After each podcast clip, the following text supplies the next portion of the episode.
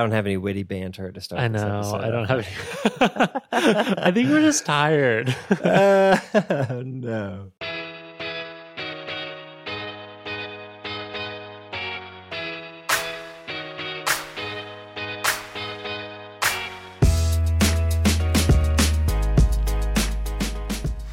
Welcome to episode 347 of the Design Details Podcast. I'm Brian Lovin. And I'm Marshall Bock. Welcome back for another episode. Brian, got a good one today. yes, we do. Let's get into it. Before we do, got to shout out our golden ratio supporter this week. It's Float once again. Yeah. Are you still using spreadsheets to plan your projects? Dummy. Float's a resource management software built for creative teams. You can add your team's roles, departments, work hours, schedule off time, public holidays, and remote work days, so you always have the truest view of your team's availability. Learn more at float.com slash design details because you are no dummy. Thank you, Float. Thanks, Float. We also have some new uh, VIPs this week, Marshall. Some very important pixels. Huge shout out to Sabine, Ihe, Mo Cups, Mo cups. You know, less plates, Mo cups. Mo Cups. Very good. Actually, I guess it'd be fewer plates. Fewer plates. Mo Fewer cups. plates. Anyways. Mo Cups, Nicole Talon, Shelly Huang, Omid, and Liz Chen. Y'all are the best. Thanks, everybody. Thank you.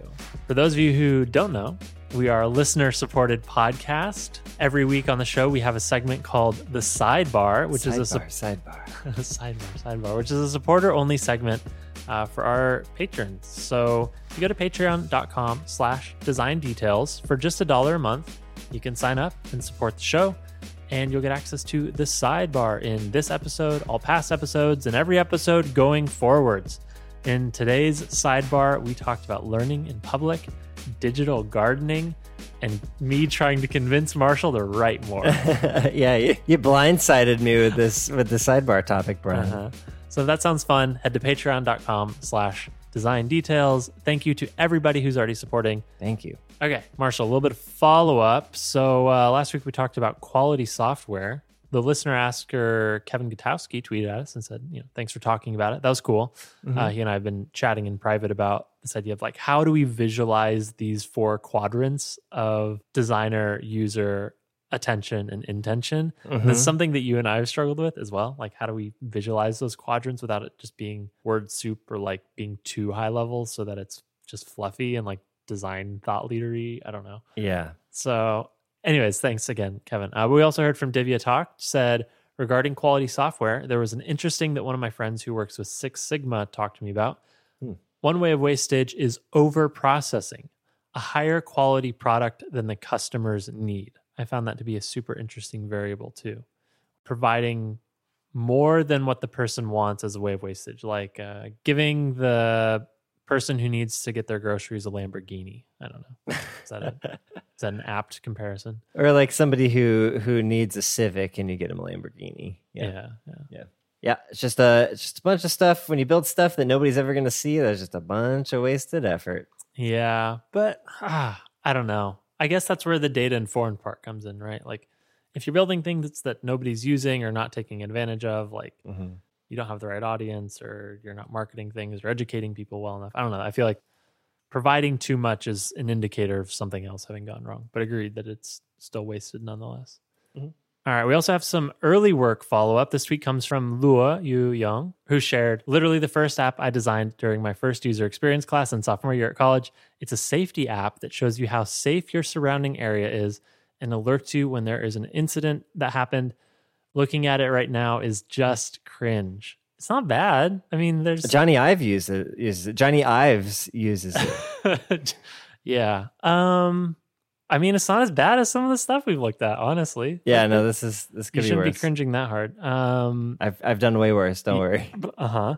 yeah, this is cool. Uh, thanks for sharing. And also, it kind of it's like a predecessor to like a uh, Nextdoor or something because this idea of neighbor or like nearby security seems like it's kind of caught on. Uh, we also had another person share some early work. This one comes from Jordan Cochet, who says, Okay, I'll bite. Here's some terrible work from early in my attempts to be a designer. This was for a, in quotes, company that a buddy and I started in college 10 ish years ago. know how that goes. Yeah, It's a little bit of a thread, but the company was called Shadoodle, which was a way for you know college campus groups to get uh, merch like T-shirts, Mhm. and uh, yeah, we have some archive.org screenshots of the website that I have open, and uh, you know, fine. Like actually, it's fine. There's like clear calls to action and text. It's not great, but I love the beta tag, Shadoodle Beta. Yeah. there's some nice touches here. Oh Uh, yeah, I love that beta tag. and also, Jordan was saying that, you know, early on, this was like before he was, it sounds like this was before he really dug into what mobile design was. He hacked it so that he loaded just like a mobile version of the website inside an iframe and then placed that iframe inside, you know, a picture of a phone frame. to sort of fake an interactive phone that would just get put on the homepage. I don't know, creative. Anyways, okay, links in the show notes for people who want to look at Jordan's work. Uh, thanks for sharing, Jordan. All right, so our last bit of follow up comes from me, Brian. I've been I did something secret. What did you do? Okay, so well, you're hitting me. You're now you're hitting me with something cold.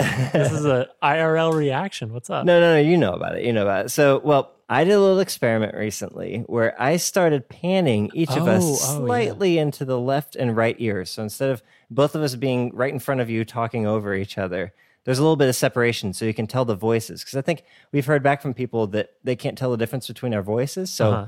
Brian is always on the left and I'm always on the right, slightly, right? So it's not like you're only hearing out of one ear or the other. That's really annoying. But no one's noticed. No one's written in. Uh, maybe they have noticed, but nobody has brought it to our attention. It's very subtle, and I, I I noticed it this week for the first time when I was doing show notes, and it's very subtle. I would I don't know what's your shift like five percent left or right.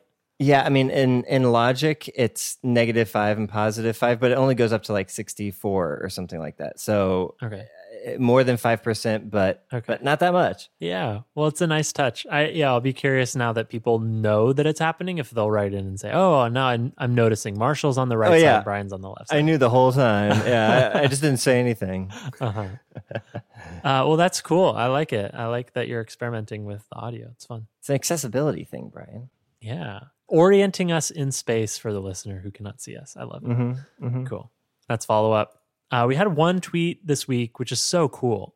It's very cool, but it makes me nervous for a reason that I shall explain thusly. So this tweet comes from Vincent van der Meulen, who built a plugin for the Design Details website, which is so fucking cool. Um, Yeah. So it looks like the way it works is it adds a button to each episode listing on the episodes page, and it says Mark is played. And if you click Mark is played, it feeds into some kind of recommendation engine so that at the top of the page, before any of the episodes begin, there's a section that currently says, you know, where to get started. As soon as you mark something as played, that will switch to recommended for you. Mhm. And the way it does this is it gets all of the design details episodes on Vincent's server somewhere and uses the descriptions to compute similarities.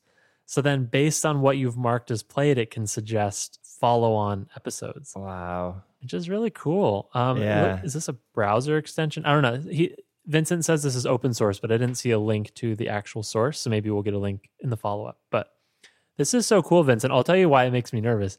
It makes me really nervous because you have built something on top of the structure of the DOM that now I'm nervous to change because it will break your plugin. Oh. So, damn. Because, yeah, like, what if I want to redesign the website? It's going to break this. Mhm. It's hard being a responsible designer. Okay, well, this is cool, Vincent. You've given me some stuff to think about. Um, but either way, uh, we'll have a link to this tweet in the show notes. It's really cool. Like, learn as you go, figure out what episodes you might like. I guess you would probably want to wait a mark, like, mark is played, and then say, I liked this or I didn't like this, and kind of go yeah, the opposite direction, say, right? just because I listened to it doesn't mean I liked it. It's hard to believe, Brian, but not every episode we make is a complete home run. Bullshit. Main topic time. Marshall, we got a listener Here we go. question this week comes from Fabio Giolito, who said In a recent episode, Brian says, I'm not a great graphic designer. I'd love to hear mm-hmm. more about this. Design is a visual medium, but there's a misconception that all designers should be good at making pretty things like marketing pages, illustrations, icons, logos, etc. I love systems and flows, solving problems and designing interfaces, When I try to make a marketing page or logo, I feel frustrated and imposter syndrome kicks in. Oh boy, Brian, this is what I like to call designer bingo. Uh, there's imagine a big sheet, another matrix, if you will. You know how I love my matrices. Five by five, and there's a bunch of different fucking things you can be a designer about. Uh, like you could be a good at icons, or good at logos, or good at illustration, or like all these different things. But it's like mix and match, man. Like some of these, some of those. You know, if you have bingo, then you're a fucking unicorn, and everybody wants to hire you. If you have Uh-huh. enough of the, if you have Uh-huh. enough of the slots taken up, but for the most part, it's like none of us fill out the whole sheet. You can't. That's impossible. Yeah. Unless you're unless you're crazy good. I mean, this is the there's like two core ideas here, right? Like one is this idea of a T-shaped designer, which is the generalist. Like you're good at a bunch of things, but you go deep in one or two things. Like it's mm-hmm. fine if you're really good at systems and flows and thinking about user experience. And the visual part you're not as great at, or like certainly when it comes to icons and logos and illustrations, like yeah, maybe you're not good at that. So that comes into the second point, which is this is why teams exist. Like, I've gotten very comfortable being a shitty marketing page designer, being a shitty icon designer. I can't design a logo to save my life, yeah. but that's fine because you know what? I get to work with people who are actually really good at that shit. And then those people maybe aren't as good as the stuff that I'm good at, like Mhm. creating a flow or like designing an interface that a, a user would use. So, yeah, it kind of comes down to the team. I don't think that it's anything to be ashamed about to be a designer who can't design a marketing page, but I think we should probably caveat this because I think what I have seen most often is people extend this idea of like, okay, I don't have to be good at everything. And then they ignore certain parts. Like they say, Mhm. oh, I don't need to be good at visuals, so I won't focus on or I, I won't learn visuals. And I think Mhm. that's where we end up with folks who are, I guess, okay, words are hard here. Nobody be offended. But like, I think the people who would self describe as like a UX designer tend to land here. They're like, I'm good at wireframing. I'm good at thinking about systems. I understand like constraints and all this stuff. I just can't execute on the visuals. I think Mhm. there's a type of person that fits in that that role. Mhm. And I think there's people that hire for that kind of role. I think the struggle for me when I talk to people like that and those people want to be product designers is the reality that you just got to step up your visuals a little bit. I don't think it's expected that you're doing logos or branding or even illustration, Mhm. but being able to slap together like a usable marketing page or at least have an interface that you've wireframed, make it look good, like that does sort of feel like table stakes. Yeah, yeah, I, I agree. I think as long as you know enough to not get called out on doing something egregiously bad, right? Like, I'm not the best baseball player, but I know that if I hit the ball, I run to the right, not to the left, right? Uh-huh.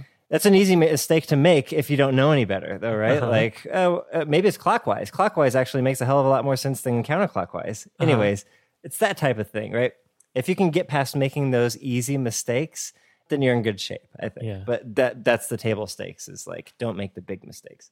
Well, I I realize I kind of left off this last sentence of the question, which maybe is useful here, but it says, um, I'm not comfortable with the subjectiveness of visual stuff. Fabio says, You know, when something is bad, but the gray area of taste and trends is way too big, while in UX, there's more rules and logic involved.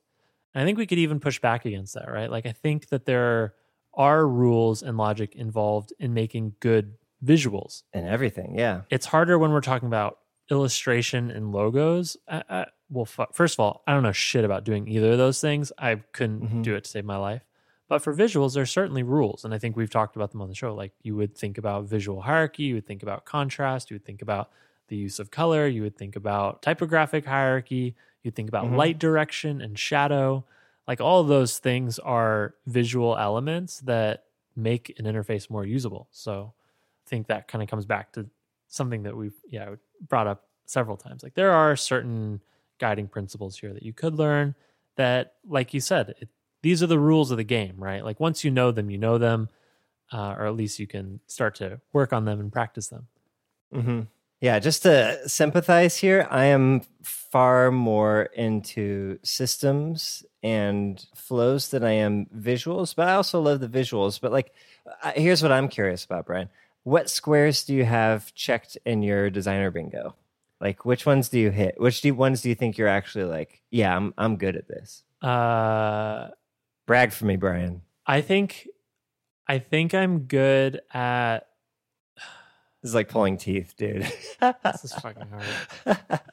I got a list of shit I think I'm good at. Come on, hit me. Uh, I think I'm decent at interface visuals. I think I'm okay at product thinking, like figuring out how people will use a thing, like discovering the way or discovering problems, like articulating problems, and then navigating towards like the solution. Uh, I think I'm okay with type hierarchy, and I think I'm okay with color. But I am not good with iconography. I'm not good with illustration. I'm not that great with copy. I think I'm okay. Uh, I would say I'm average at copywriting. What else? I'm average at front end development, like good enough to be shitty, you know, that kind of tier of CSS Mhm. writing. Mhm. Uh, Uh, what about type design? oh, zero, zero percent, Yeah. Okay. maybe even negative percent. Yeah. Yeah. Yeah. Same. okay, you do. What's your what's your bingo board look like? Okay. So I am good at iconography. I, Uh-huh. I feel like that's one of my strengths. Uh, I am good at copy, I think. uh huh. Mister corrects typos in his text messages. yeah, exactly. Yeah. Exactly. Well, uh, it's a proclivity of mine. So uh, I think I'm also good at visual hierarchy, like you like you described type hierarchy. I'm not good at color. That was one of the ones you mentioned. I'm. I think I'm good at interactions. I think I'm good at Product thinking. yeah product thinking. Not so much of like uh, business thinking, but I'm I'm pretty good at product thinking of like information architecture, how a page should be laid out, where something should go, gestalt, and like understanding how humans will collect things together, either visually or mentally. I'm okay at logos. I'm okay. Okay, well, well, here let me let me hit you with this. I think there's a school of thought that says you should lean into your strengths. You should figure out the things that you're good at, and you should just play into them. Mhm. This is what's going to get you hired. This is how you start to specialize. This is how you become an expert in a field. Mm-hmm. That's one school of thought. And then the other school of thought is improve your weaknesses. If you are aware that you're bad at something, go get better at it. What if I told you these were not mutually exclusive, Brian? They're not, but let's say that a constraint is people don't have infinite time, they don't have infinite energy. So they have to choose. No, you don't. Hmm? Have you ever watched like a Gary Vaynerchuk uh, podcast from back in the day, like the Wine Library Media shit, like back in the day? Is that what Uh-uh. it's called? Wine Library, whatever. This was one of his big things, and this is part of some of the inspiration or like motivation that got me to get the job that I got. Was like anybody who says they don't have time, unless you're working like three jobs and have eight kids and like literally have no time, you have time you just are using it on other stuff that you want to use it on, right? Like you didn't need to watch that marathon of The Office, right? Yeah. like you could have been doing.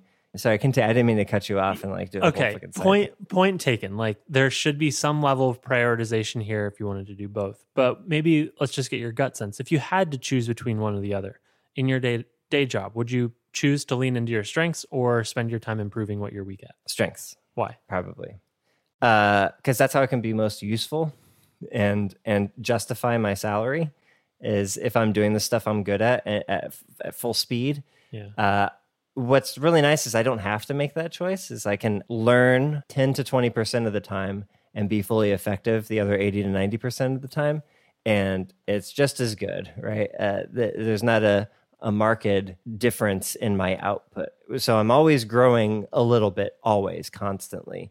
But I'm also like trying to also grow in the stuff I'm good at. Just because I'm good at it doesn't mean I'm like peak, right? Like Yeah. there's still plenty of things for me to learn. Yeah, I mean, I, I feel like this leads me into one of my struggles with side projects. Is in theory, a side project is a great opportunity to get better at what you're bad at. Like, okay, one of my side projects will be design a logo or make an illustration or like pick up something in these areas that I don't spend my day job working in. Mhm. My problem is as soon as I do that, I feel very slow and I feel very unproductive and I feel like I'm wasting time. I think I feel beholden to perpetual productivity and I feel bad Mhm. if I'm not being productive. Yeah. So I have a really hard time getting better at the things that I know I'm bad at because that first ramp up is fucking slow and painful. And it's like, oh, I could have used all that time doing way more things in areas that I'm already effective. I could have had way more output, solved way more problems. Here's something. Here's a little pro tip for you, Brian, or something me, that, that I've found. It's, it's something I have to continually remind myself of. But like at the beginning of a of a learning process, you're going to have revelations pretty frequently early on. They they become less frequent as you know more things and there are fewer things to have revelations about, but those happen super early on. And I always forget about that. I always remember the pains of like having to learn those things, but that spark of like, oh, cool, I know, oh, I get it, I fucking get it. You get a lot of those early on in the learning process, and those can be like self motivating little things where it's like each one gets you to the next one. It's hard to start, but once you get started, every revelation motivates you for the next one. For me, at least. Do you feel that yeah, way? that's a good point. Yeah, like the things that you're already good at, those those revelations are much more rare and probably much more nuanced. Yeah, exactly. Um, all right. Well, this has been our our riff on your question here, Fabio. Let us know if if we missed anything. I feel like don't beat yourself up if you're not great at some of these things. Like this is what we're all here doing. We're just trying to fill out that bingo scoreboard or not even fill it out. Just like point to the squares that look interesting and places that seem fun to work in, places that feel fulfilling to learn about. And you're not going to check all the boxes. And that's why you get to work with people who will check the inverse boxes to you and, and build great partnerships. All right. Well, let's wrap up then. Get into some cool things. Okay. My cool thing is a little utility or a little, little application we've been using for the past, I don't know, maybe like two or three months, Brian. Uh-huh. Uh, we've been using it for the show. It's an application called Notion. Uh-huh. It is a, it, it, how how would you describe it? It's like an organization app, kind of like a notes app, but you can use it for all sorts of stuff like calendars and matrices and tables and all sorts of shit. Yeah. okay, yeah, that's I don't know how I would describe it. I, I'm not a power user, but I know that people are figuring out really creative ways to use this as their second brain because you can organize and link information together in interesting ways. Like, Yeah. it doesn't behave like a normal document editor with like a directory of your files. It's a little bit Mhm. more organic than that, right? Yeah, it's what you want it to be. It's it's basically just a series of tools that you can use however you want to, and and and It's a toolbox. Yeah. complete. Yeah, it's a big toolbox and completely free hierarchical organization. You can link things between. Like, there's really no concept of. It's not like a document where there's like it's a text field and you put stuff into the to the text document. Like, no, every single thing in any given document is a chunk of whatever. It could be a bullet list. It could be a table. It could be a link and you can like section things in interesting ways right like in our show we have like two side by side sections for cool things and we have Mm-hmm. like a nice header with structured data like calendar pickers for when the episodes are going to be published Yeah, you can have nesting. Yeah, the each document can have metadata that's associated with it. You can choose from separate tags or whatever. So every episode we have tagged differently depending on what we talk about that episode. We have a template that we've set up. So we just kickstart every episode with this template and fill it out before we go. I don't know. I've been really enjoying it. What do you think, Brian? uh it's fine i don't like it as much as other people like it i haven't gravitated towards it for personal use and there are certain interactions that drive me so nuts that i couldn't see myself using this day to day two of them in particular One is I don't like that every section is like draggable. There's a way to get into a state where like you've selected a chunk of stuff, but you can't easily drill into that chunk of stuff. Like you've selected a paragraph, but it's hard to drill in so that your cursor is selected in the paragraph. Um, and then there's just this other thing where if you paste a link, you can't keep typing because when you paste a link, it like opens this really annoying prompt like a tooltip hover after you've pasted the link that intercepts your keyboard commands. You can't just paste and keep typing. So any tool that overrides the way I expect a keyboard input to work, Mhm. I can't get behind it. I mean, I guess Mhm. I'd get used to it at some point, but I would just prefer something a little bit more plain text. Yeah, we don't have to continue using it. I just I, I like no, to no, no. I mean, mess it's with new perfect stuff. for everything else. I, I'm just Yeah. saying this is why I couldn't make this my second brain because these quirks would be too annoying for like daily use. Yeah, and I don't know how to recommend you use it, listener. It's like we said, it's kind of like a it's a tool shed, and you go in there and you Yeah. make shit, and yeah, it's whatever you want it to be. Well, but- I'll I'll put a couple links in the show notes because Effie sent me a YouTube video this week of somebody sort of documenting how they use Notion, and then a friend of the show, Joey Banks, hey, just recently published a blog post on his website called My Setup in Notion. And it goes over how he uses it for daily logs, journaling, health tracking, a learning library, uh, keeping track of people. Like uh, Joey has turned this into a CRM. It's like keeping track of contacts and when you last caught up and what you talked about, that kind of stuff. So we'll have links to uh, further reading for anyone who's interested in adopting this. Maybe people use this for work too. Yeah, I mean, I think people use this at startups too. This is like a, it- because it's all interactive and multiplayer, so you can have many people in a document. But I had no idea that you had so many uh, well-defined thoughts. Well, it was like two. Anyways, that's my cool thing. Cool. All right. Well, mine this week is a book that I just finished. Um, I, I heard about it because the author, his name's Jonathan Safran Foer, he was on the Armchair Expert podcast, which is hosted by Dax Shepard. And I, I like that show. And he was on a while ago, and the interview was phenomenal. Like, this dude interviews like a fucking champ. Okay. he's so good. But he was so good that I'm like, all right, I need to check out his book. So he's written a few books in the past that I've I've heard of. I think I've read one of them, but I can't remember it. So he's written in the past, Everything is Illuminated, Extremely Loud and Incredibly Close, Here I Am, and Oh. then ah. a book called Eating Animals. You know this guy? Yeah, I've heard of these books before. I've never read any of them, but I've I've heard of this. So my my cool thing this week is his most recent book. It's called We Are the Weather, subtitled Saving the Planet Begins at Breakfast. And here's my here's my 30 second review. This feels like one of those books that has a before and after. Like your your world is one way before you read it and then afterwards it has planted a bug in your brain that makes it very very challenging to go back to the way life was. Kind of like waking up out of the matrix. It's like Are you, are you red pilled, Brian? Dude, we're going to talk about the Matrix in every episode from here on. so it, it is about the climate. It's about the food industry. It reads very well. Like it's very personal. It's narrative, telling stories. Is it preachy? Not really. I think it's like it's explaining why preachy is bad. Like there's an entire there's an entire chapter which I found to be one of the most compelling chapters. It's called like arguing with the soul, and it's him writing as his internal monologue, debating with his external self. Mm-hmm, And it was a good chapter. So, anyways, I would recommend it. I enjoyed it, and I feel like there's a before and after to it. So, if you are interested in hearing more about this, check out We Are the Weather. That's my cool thing of the week. Cool thing. Let's wrap. That's been episode 347. Hope you enjoyed it. Let us know what you thought. We're on Twitter at Design Details FM. Follow us, tweet at us. We love hearing your thoughts. Yep. Of course, if we missed anything or got anything incorrect, you can also tweet us and we'll have that in follow up for next week. Otherwise, if you need more podcasts, go to spec.fm. That's our podcast network for designers and developers just, Just like, like you. you. And if you want to ask your own listener question, go to our GitHub. We'll have links in the show notes, of course, but just github.com slash specfm. That'll lead you down the path to the design details repo and then just open an issue with your own question. That's where we can keep track of things. So we, we're backlogged, but we, we do check in on that and we're slowly working through it. So thanks to everyone asking questions and thank you to uh, Fabio for asking this week's question.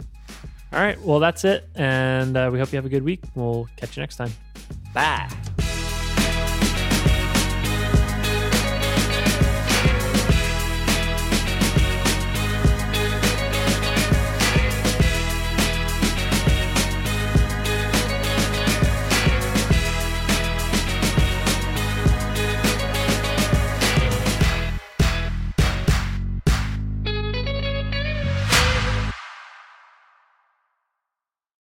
Most good logos or most logos that I like a lot have a little fucking pun or a little like trick in them, you know, something that you might not notice. This, this is the you know canonical FedEx, FedEx, yeah. arrow, Yeah. right, or the Amazon smile, uh, but also like A to Z, right? It- it's that kind of thing. So like I feel like really good logos, and mostly, and maybe this is my bias, but a lot of logos that I've seen that aren't the major corporations are on Dribbble. And usually those companies don't exist. It's like somebody came up with a good pun and then made a logo out of the pun. Yeah. You know what I mean? And like, oh, what if I, what if I like overlapped a, a elephant and a giraffe and like it could work for like, like Giraffrica or something. You know what I mean? Uh-huh, uh-huh. I just made that shit up. That was good.